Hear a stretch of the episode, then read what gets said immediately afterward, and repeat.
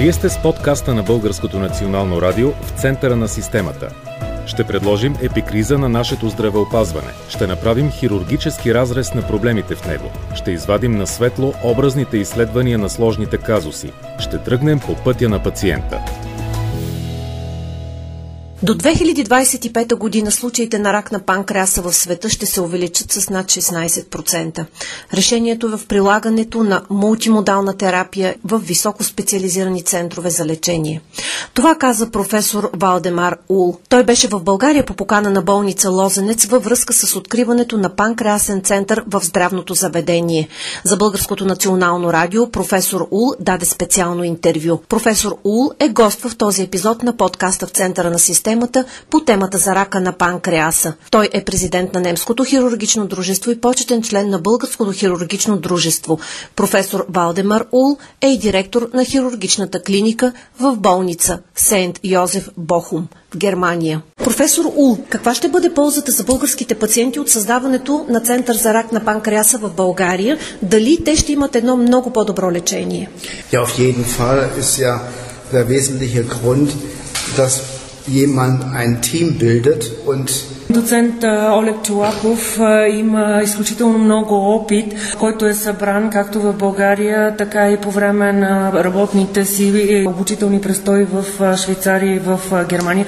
Той е много добър специалист, изключително добре подготвен, както в областта на диагностиката, така и в оперативната сфера на този карцином, който е изключително труден. Карцинома на панкреаса е изключително труден както за диагностициране, диагностициране, така и за оперативна работа, така че това знание, което господин доцент Чулаков е събрал, ще обедини знанията на екипа и на българските колеги, за да могат от това да се възползват на пациентите в България. В Германия вие постигате 5% на преживяемост при пациентите с рак на панкреаса при едни 30-45 на 100 от тях. Как става това, професор У? Also ganz wichtig bei operativen Eingriffen ist natürlich... Това е свързано основно с опита, който имат специалистите, които работят оперативно. Тоест е, имаме възможност, когато един специалист е оперирал достатъчно дълго и е запознат с особеностите, защото това е много сложен карцином, много сложен процес. Тогава вече има шансове да се постигне и по-голям процент, защото за съжаление при панкреаса смъртността е много висока. Лозенец. Също така мисля, че е в полза на пациентите и факта, че в болница Лозенец има изключително добре оборудвани както технически а, клиники по гастроентерология, много добри също специалисти, анестезисти а, и анестезиолози и а, от всички а, радиологията също е много добре развита, така че тук има шанс да се създадат такива екипи, които да работят в полза на една по-голяма преживаемост при пациентите, които се оперират тук. Тоест по-голям големия брой оперирани пациенти у нас ще доведе ли до по-добро качество в терапията? Die Fallzahl ist, was die Behandlung angeht, vor allem auch die Operationen, ganz entscheidend. Да, изключително. Yeah. Тук решаваща е броя на а, случаите и броя на операциите за yeah. преживяемостта, за по-добро качество. Zudem muss man sehr viel Erfahrung schon mal primär mitbringen но предпоставката е да си опитен. Вече започвайки да правиш това, да имаш достатъчно опит.